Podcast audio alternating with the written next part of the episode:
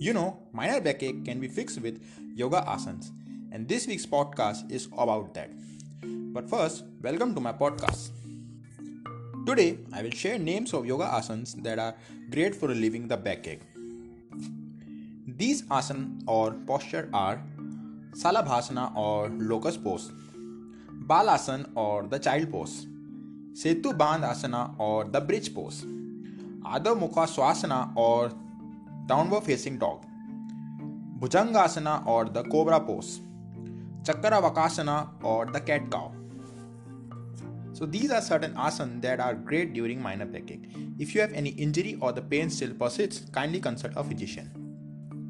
Also, kindly check out my blog on which this podcast is based on. I have shared info which is very easy to follow and worth your time. So that was it for this week's podcast. Until next time, remember to smile.